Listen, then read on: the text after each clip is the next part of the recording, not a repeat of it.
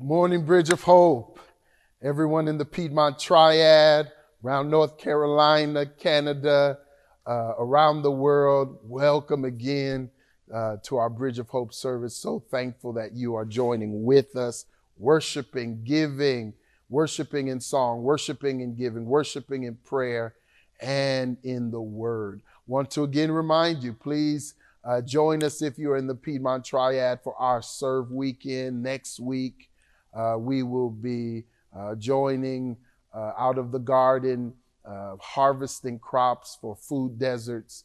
And on Serve Sunday, we'll be coming here, singing and worshiping together, and then leaving to encourage those who are shut in and sick that the Lord Jesus knows them and loves them where they're at. Amen. So looking forward to that. Let's turn now to Matthew, the Gospel of Matthew again, chapter 5. And we are at verse 8, Matthew chapter 5, verse 8. And it reads as follows Blessed are the pure in heart, for they shall see God. Hallelujah. Father, we thank you today.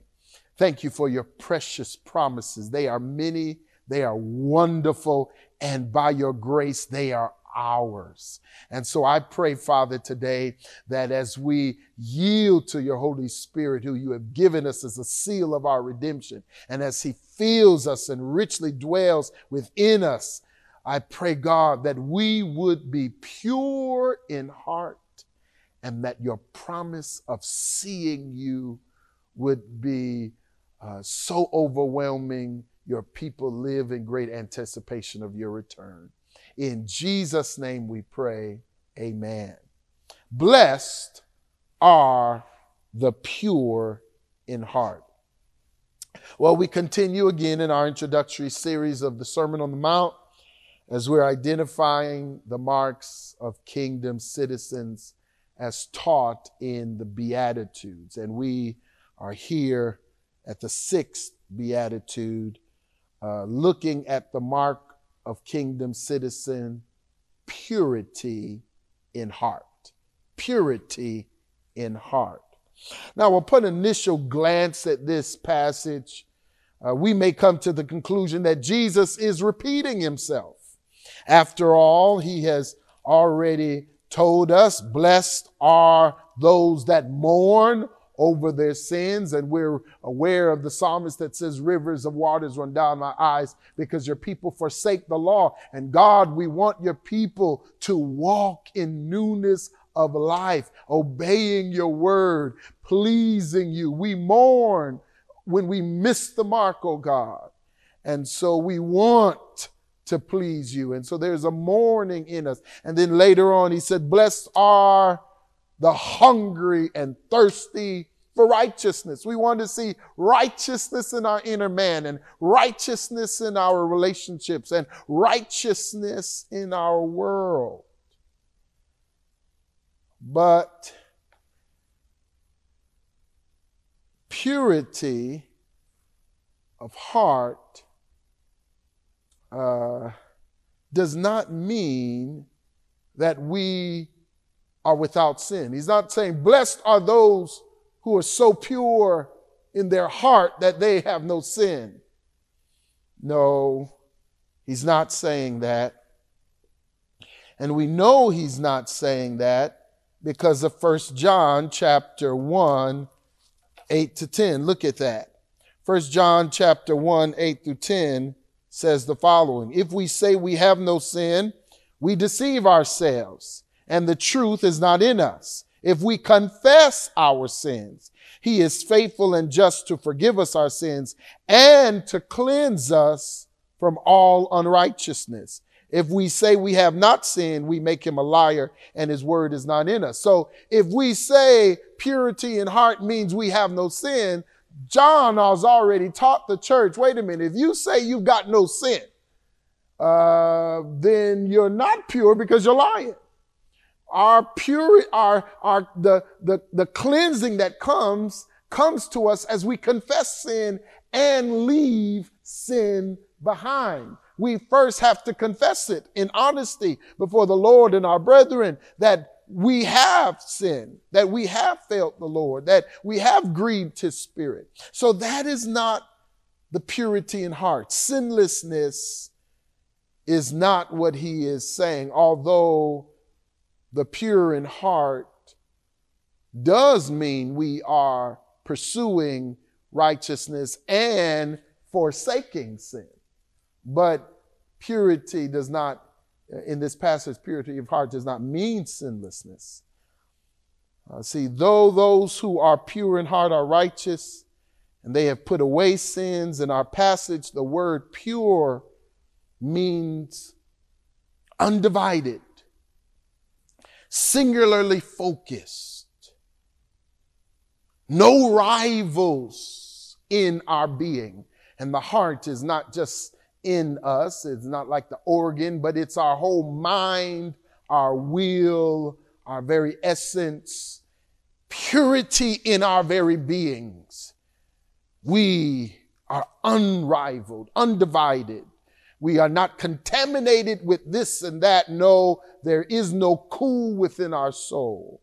I want you to see some passages that uh, give clarity uh, to what Jesus is teaching, and these are taught. We see first in 1 Kings 18 and 21.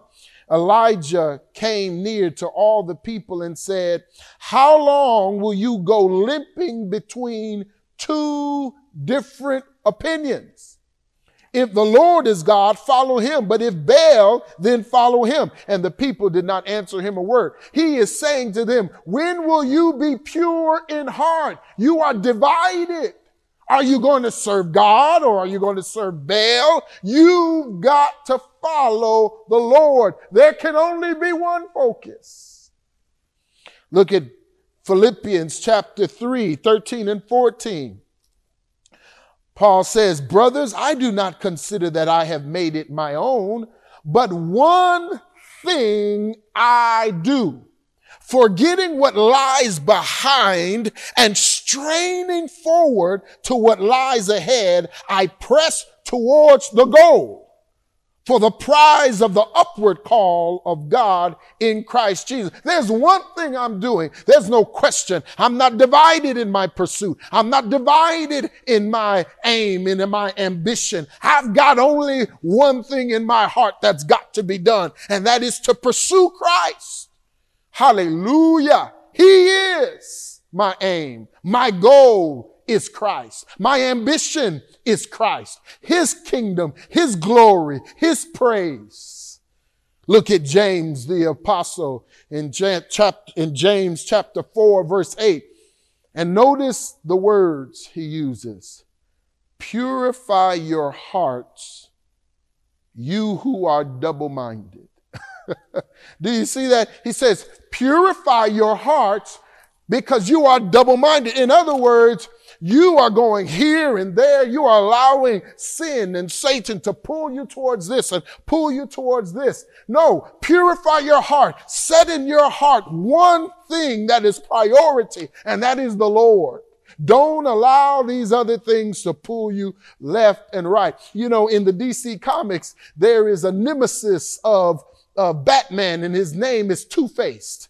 Two Faced uh, had acid thrown on his face, and so one part of his face is disfigured, and the other part of his face is the normal face, and it is the face of Harvey Dent, uh, the former district um, district attorney, uh, and of Gotham. And, and so he has a coin. And, and I guess it was such a traumatic accident that he had when the acid was thrown in him, it, it kind of sent him into a bipolar or schizophrenic uh, state. And he has this coin and he flips it. And if the, it falls on the side of the coin that's crossed, you get Two Face. And if it falls on the other side that's smooth, you get Harvey Dent. I want you to know the believer cannot be two faced we have to be singular in our identity. I am a child of God. I am a citizen of the king. My God is my king and my king is my Lord and Jesus is his name. The pure in heart have a singular focus. Why does Jesus emphasize this in this teaching of the kingdom? Well, if you go back to Genesis chapter 3, you're reminded of the creation account and uh, Jesus, the Father, the Son, the Holy Spirit have created humanity. Everything is well. The Garden of Eden is the kingdom of God. It is under the reign of God, and they are happy in his presence. They have one another. The Bible says they are naked and unashamed. They are living in wonderful relationship. They are regularly meeting the Lord in the cool of the day. Everything is great until chapter 3 tells us the crafty serpent comes. That serpent is the devil or Satan. And he comes in, and he comes in with an agenda. And listen to what he says to the woman. He said to the woman, it's in verse, the last uh, few words in the in verse 1. Did God actually say, You shall not eat of any tree in the garden? And the woman said to the serpent, We may eat of the fruit of the trees in the garden, but God said, You shall not eat of the fruit of the tree that is in the midst of the garden, neither shall you touch it, lest you die. But the serpent said to the woman, Look at this, verse 4 you will not surely die. Now, if God says if you eat from the tree, you shall die, that is the word of God. There's no question. But Satan comes in to cause us to question the authority, the truthfulness, the righteousness, the integrity of God himself. You will not surely die. And then he goes further on. For God knows, verse five, that when you eat of it, your eyes will be open and you will be like God, knowing good and evil. Now here's the irony. The Bible has already taught us in the first and second chapter of Genesis that we are like God. We are made in his image and in his likeness. And so we are patterned after him in our creation. But, but what, uh, Satan wants us to do is he wants us to say, no, we are like a God. We are like God. We are comparable to God. We can do what God does. We can control our own life. We can do what we want. And so he has created an environment of treason in the kingdom, whereby he wants a rival kingdom. And that's what he has set up in the world. He is the prince of the air and he has set up a rival kingdom. It is not a rival, but he wants people to join him and he has a world after sin. And the reason why Jesus is reminding his disciples, be pure in heart. Because listen, Adam and Eve were in were, uh, were pure in heart at one point and then satan dragged them away and came into a from a singular focus to a double-mindedness. God can be here but you know i can be god too. God can tell me what to do but i got other options. Can i tell you something? If you are married and you have a side bay, you are an adulterer. I don't know how to tell you. If you got a side man or a side girl or whatever, you're in adultery. There's only one, once you are covenanted, that's it. And Jesus is telling us, blessed are the ones whose heart belongs to the Lord they are covenanted to.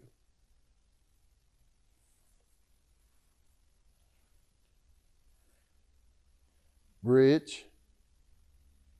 His kingdom has one focus and one desire and one aim, and that is the glory of the king. And so we, his citizens, have one aim, one prayer, one pursuit. And that is simply the glory of Christ, who is the image of the invisible God. Our King has our undivided allegiance. There are no rivals in his kingdom. How do we cultivate purity in heart? I want to tell you a few things about how we do that.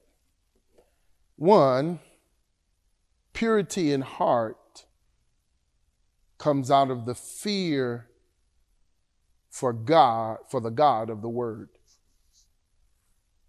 A pure heart fears the God of the world, of the Word.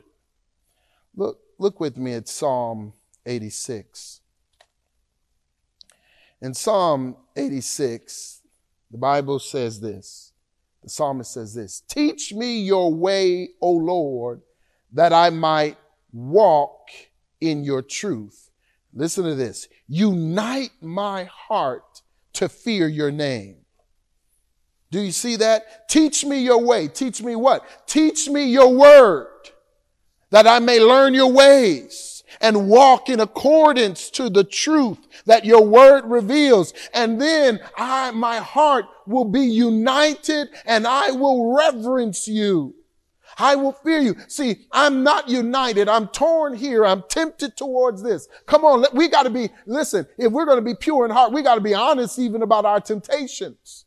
And we've got to be clear. I will not worship what my temptation is trying to draw me into. I've got to be singular in devotion to the one I worship. And so I do that by giving myself to the word of God. And as I give myself to the word of God, God reveals who he is. Hallelujah. Sometimes we go to the word because we're so focused on our feeling, my circumstance, my situation. God, I need direction for what should I do? Who should I marry? Where should I live? What should I buy? What should I do this? But you know, the word of God, while the spirit can give you direction on, on, on all the facets of life that you find yourself in, the purpose of the word of God is to reveal the Lord to reveal God. We must go to the Word not merely out of chaos, but we must go to the Word for life. And as we go to the Word, He reveals Himself. Look at what Second Timothy says about the importance of the Word of God. Second Timothy 3 15 to 18. It's a well known passage.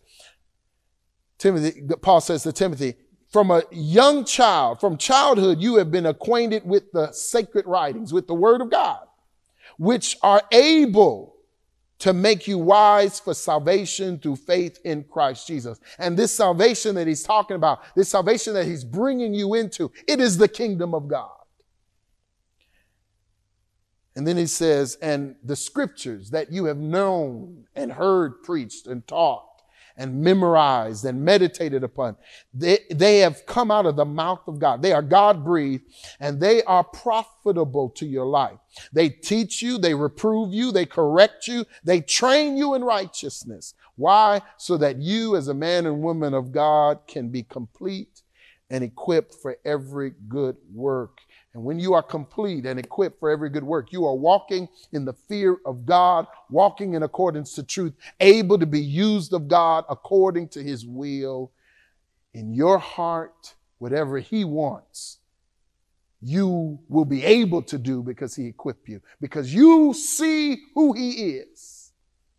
And you know that whatever he calls you to, he will enable you to do it. This is why we've got to teach our children from young the word. But we can't make the word of God something that we merely give to just children. We ourselves have to constantly be learning. And as we learn, the Lord reveals himself so beautifully to us even more clearly. Secondly, a pure heart rids itself of idols. How do we cultivate a pure heart? Ridding our hearts of idols. Our King is our God. Now, those of us in the United States, we live in a republic. And in a republic or democracy, there are always a prospective candidate that's on the rise, that's emerging. So whoever you have right now, uh, wait a couple of years. Somebody else is going to say, ah, you don't need that candidate. I'm the better version now. But Christ's kingdom is not a republic or a democracy. You don't vote your leaders in his kingdom. He is, it is a monarchy. He is the king and he sits on the throne. And in his kingdom, there are no rivals or idols, just the king, King Jesus. Idols, let's clarify again, these are created things that we give our hearts towards and, and that we allow to control us. They have no power, but we give them power in that we, we, we allow them to control us, to manipulate us.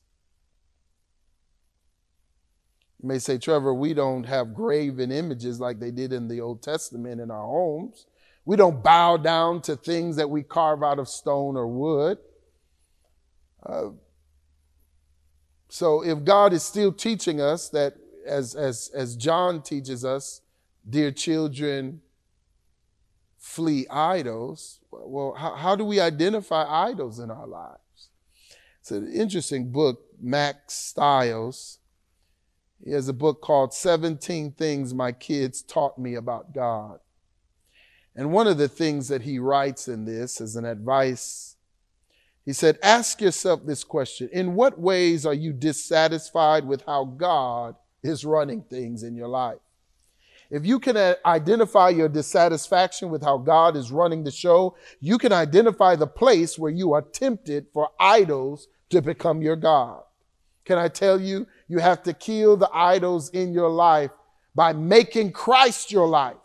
Because if you are dissatisfied with Christ, in the area that you are dissatisfied with, you are going to allow something in that area to creep and control you.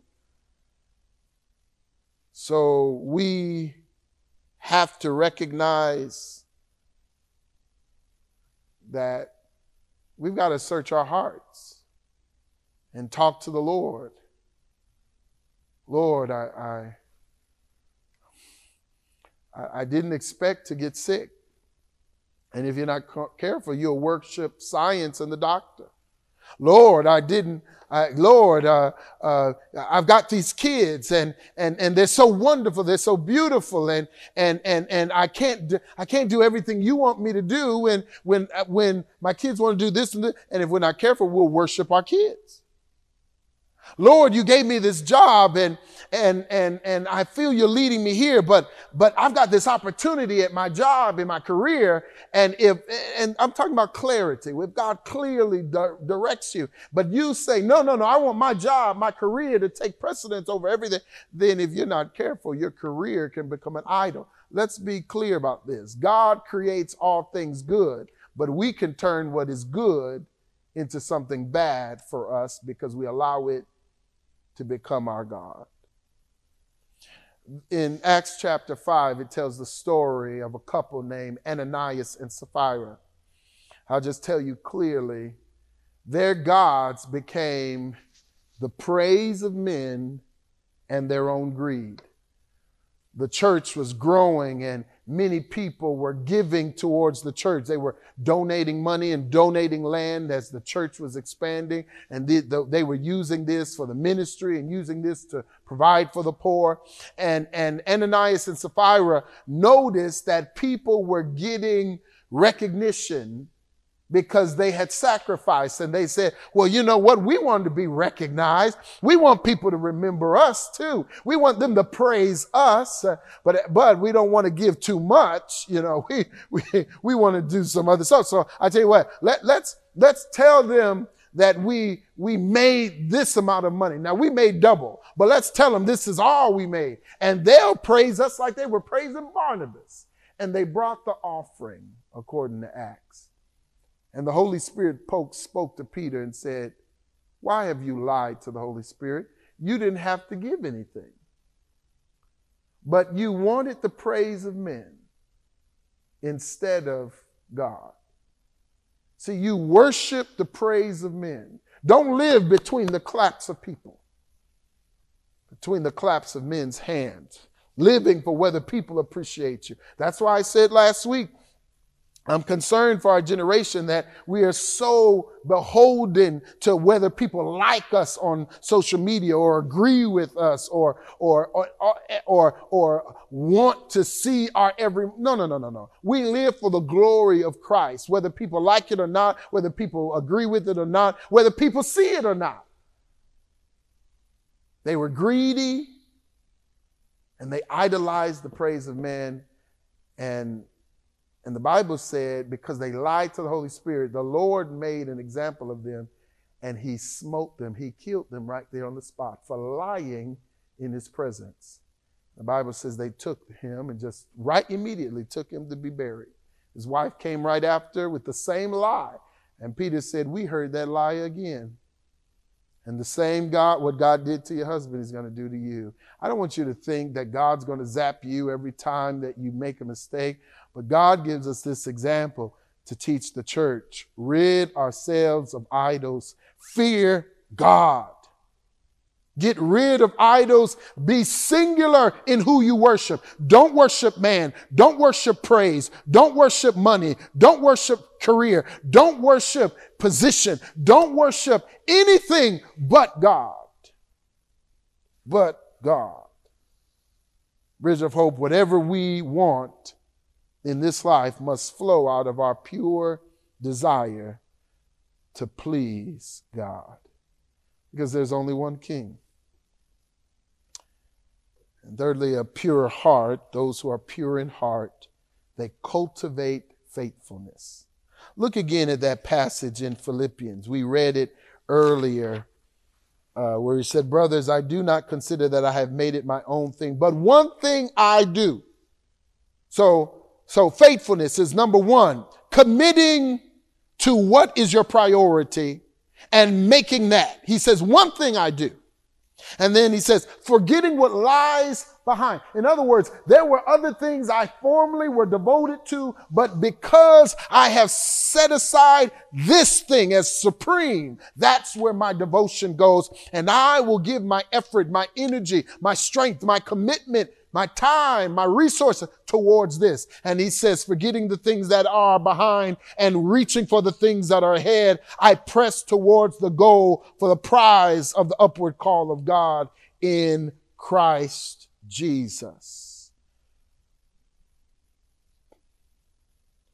If we're going to be pure in heart, we're going to have to set our mind towards Christ and we're going to have to devote ourselves daily, daily, daily Devote ourselves to Him. When you when you are faithful, when you are committing to being faithful, you are taking away the things that once held, were held dear in your life. And you say, and you're closing the doors in your heart. And sometimes you are cutting, there are certain conversations, nope, we're not going there anymore. There are certain songs that, nope, I'm not going there anymore. Can't, you know, there's some songs I can't listen to anymore because of my devotion to Christ. Because my devotion to Christ, I'm devoted to my wife. And because I'm devoted to Christ, I'm devoted to my wife. Songs that make me think I, it's okay to stray, I can't listen to those things. Why? Because I am devoted to Christ. I'm committed. I'm committed to Him. I'm pressing on. That's how we get to purity in heart. Listen to what Joshua says again. Fear in Joshua 24, 14 to 15. He says, Now fear the Lord and serve him with all faithfulness. Throw away the gods your ancestors worshiped before Euphrates River and in Egypt and serve the Lord. But if serving the Lord seems undesirable to you, then choose for yourselves this day whom you will serve, whom you will be faithful to. Choose this day and that's what you commit your life to. And let's see the end of that life. But as for me and my house, we are going to serve the Lord. We are going to set Christ as our priority and we're going to serve him daily and whatever formerly were important, they no longer have the priority in our life. The priority is one singular focus and devotion, the Lord our God. Jesus says in Matthew 5 and 8, Blessed are the pure in heart, for they shall see God. And he lets us know here why it's so important to be pure in heart. Because the pure in heart, the devoted to God, the, the ones who set him as their priority, that's what they want. God. they want to see the Lord. We want to know him and love him and be loved by him and see him. And I want you to know this is what God wants for us. In John chapter 14, it's an amazing passage. Read it. And I, have been meditating on it. And, and look at verses 6 to 11 with me. Thomas says to the Lord, Lord, we don't know where you are going. How can we know the way? Jesus says in verse 6, that famous verse, I am the way, the truth, and the life. No one comes to the Father except through me. If you had known me, you would have known my Father. From now on, you do know him and have seen him. He is saying, if you see me, you have seen the Father. Philip said to him, Lord, show us the Father, and it is enough for us. Jesus said, Have I been with you so long? You still do not know me, Philip. Whoever has seen me has seen the Father. How can you say, Show us the Father? And Jesus is saying to his disciples, If you have seen me, you are seeing God, because God is at work in me. Why is this important? Go down to verse 15. He says, If you love me, you will keep my commandments, and I will ask the Father, and he will give you another helper to be with you forever. The Spirit of truth, whom the world cannot receive because it doesn't see him nor know him. But you know him, for he dwells with you and will be in you. I will not leave you as orphans. I will come to you. And yet a little while, and the world will see me no more. They will not see me because he's referring to his death and his resurrection. But you will see me because I live, you also will live. Because I live, you also will live. And in that day, you will know that I am in my Father, and you in me, and I in you. And he's saying, when the Holy Spirit dwells in us, changing us, pure in heart, righteous, humble, reflecting, merciful, reflecting our God and King. People who did not know God will see him. They will see him in us, recognizing through his holiness, you are not like us. What's at work in you?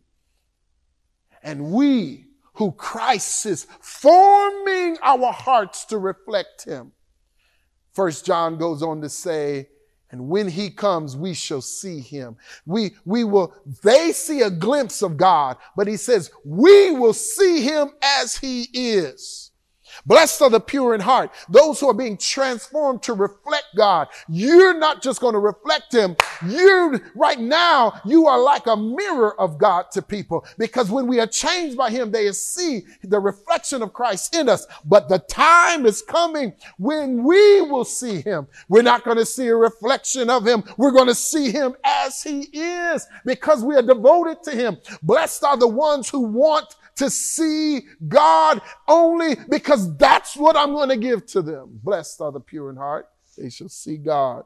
I'm going to show you him. I'm going to have you touch him. He's going to live with you. That's what second, what Revelations 22 reveals to us. In fact, in Revelations 22, it's a beautiful verse. What does it say? Verse 4. Doesn't it tell us we will see him face to face?